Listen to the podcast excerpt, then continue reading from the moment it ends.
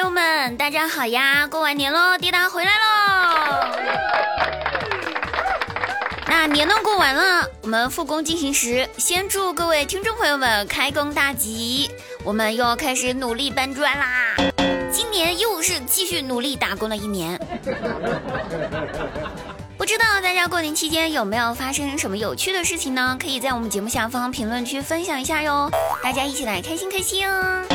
那过年回家的话，无非就是吃吃吃，玩玩玩，逛逛逛，相亲相亲相亲，催婚催婚催婚，催生催生催生。总结一下，就这五项运动，其他的没有。对不对？当我看到我亲戚结婚的时候，我二十三岁还是处男的弟弟被拉过去给新娘子滚床。我觉得我今年真的要努力找对象结婚了。我觉得，但凡如果我是个男的，可能也要被拉去滚床。哎，我们老家哈，我们贵州的，我们贵州老家那边呢，有那个就是找那个童男童女给那个新娘子滚床的这样子的一个项目，寓意着就是新娘子早生贵子啊，这样子。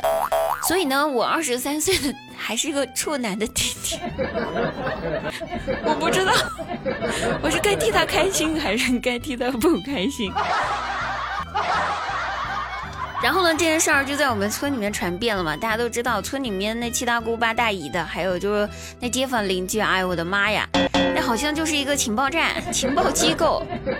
没过二十四小时，就给这事儿，就我弟还是个处男这事儿吧，就传遍了整个村子。第二天，小姑娘家这个就托媒人上门来这个打访一下，这二十三岁还是个处男，到底是怎么回事儿？肯定是个好男人，不会在外面乱搞。所以呀，有好处也有坏处啊。那说到村里面情报站这个事儿呢，我因为今年过年嘛，回家了就吃的很多，我呢又怕长胖，所以就坚持锻炼。这早上吧，老每天早上我就会起来晨跑，然后呢晚上之后，我妈回来就跟我说说，你不要大早上出去晨跑了。我说为啥呀？我妈气呼呼的就说。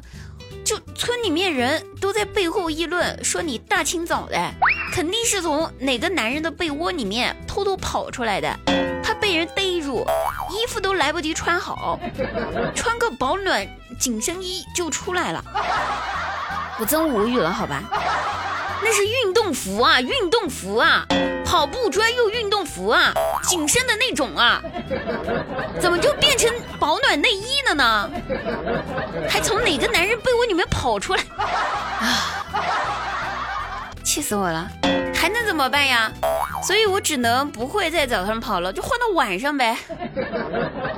完了，换到晚上了之后，我妈又说：“哎，你呀，也别出去夜跑了。”啊，要不，要不闺女儿，咱不跑步了，咱就是说，咱在家里面做点仰卧起坐，挺好的，真的。我说行吧，来妈，你告诉我，村里面人又说我啥了？我妈支支吾吾的回答道：“就村里面的人吧，说肯定你是穿着性感内衣去勾搭男人，人家不同意，然后你哭着跑回家了。”我真的会谢呀！我们村里面人是每人长了一百只眼睛和一百张嘴吗？跑个步都有问题了。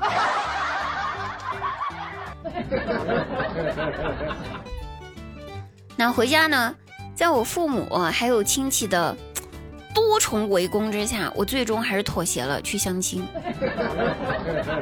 跟一个相亲对象见面了。家人们就是说哈，前两年媒婆给我介绍的相亲对象都是那种帅气多金的这种类型的，可那时候我是真没想着要处对象结婚呢，所以就都一一拒绝了。今年媒婆给我介绍了啥？介绍了一个离婚带娃、三十五岁的男士。朋友们说一下哈，我才二十五。这媒婆怎么敢介绍的？我是真没明白。我爸妈又是怎么敢同意我去相亲的？我也真的没有明白。那我能怎么办？我就认命了呗，行呗，见就见呗。你们都没什什么意见，我有什么意见呢？对吧？我就思考着这大过年的吧，总不能空手去见人家吧，总要准备一份见面礼，才显得我这相亲有诚意吧。所以思考了再三，哎，我买了个玩偶给人带了过去。给当我把那个玩偶递给那位男士之后，他看了一下这个玩偶，气得当场就走了。回到家，媒婆的电话打过来了，直接就说：“那小姑娘啊，你不愿意你就说嘛，你送人家一个什么什么那玩具叫什么叫什么羊驼的玩具哦，人家说了，你不要欺负人家年纪大，人家知道。”那个是草泥马，哟，还知道是草泥马呢？你等着，我高低必须给这媒婆爷送一个去。后来我妈就跟媒婆说说，你能不能给我家闺女介绍个单身没娃的呀？媒婆答应的，行吧，可以的，可以的，可是要等一下的哈，人家那个人。下个月离婚，结婚期间没生孩子，离了婚就单身了。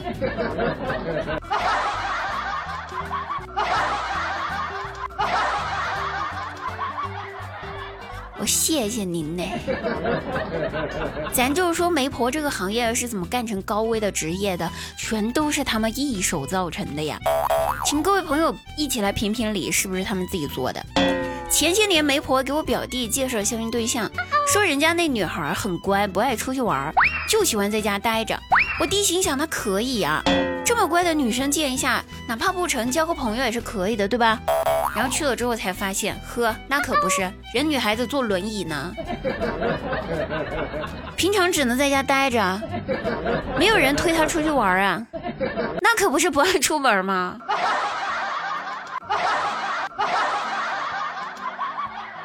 好几年前，我表哥才二十一岁的时候就开始被催婚了，可那个时候二十岁的我却被家里人明令不准早恋，我当时就是一个大写的问号放在我的脑壳上。唉，过了二十一岁，我也要被疯狂的催婚了。我记得我以前见过一个相亲对象，亲是早上相的，好友是下午加的。到了晚上的时候，他给我发消息说：“美女，可不可以叫我一声老公？” 我当时就懵了。我说：“大哥，你在梦游呢？”他说：“不是，我清醒着呢，就想着反正嘴巴闲着也是闲着，叫一句听听呗。”我真的很好的脾气，忍住了没有当时发火，想着毕竟别人介绍的，不看僧面看佛面嘛，对吧？就随口说了句：“我饿了，我吃东西去了，下次再聊，拜拜。”可是我手机刚放下，又收到他发来的消息，说你肚子饿了，我的耳朵也饿了，我要听一下你的声音才会饱。我真的一整个大无语。在此呼吁一下各位家长们，请你们不要再找媒婆给自家孩子瞎招落了，好吧？让他们自己发展。你以为人家不想谈恋爱处对象吗？是真没有合适的呀。你们这么搞下去会给人整 emo 的。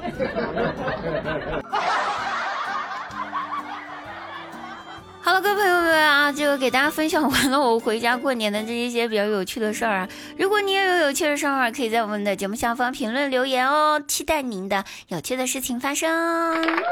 那我们本期节目就要到此结束了，我们下期再会。那过完年之后，我们会就是会持续性的更新节目。哎，我家猫叫了，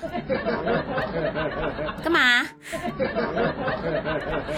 好了，各位朋友，如果喜欢滴答朋友，记得添加我的个人微信滴答一零零五五二零，滴答是拼音的小写，也可以抖音关注我幺二五三零七四九三，可以看我的大长腿哦。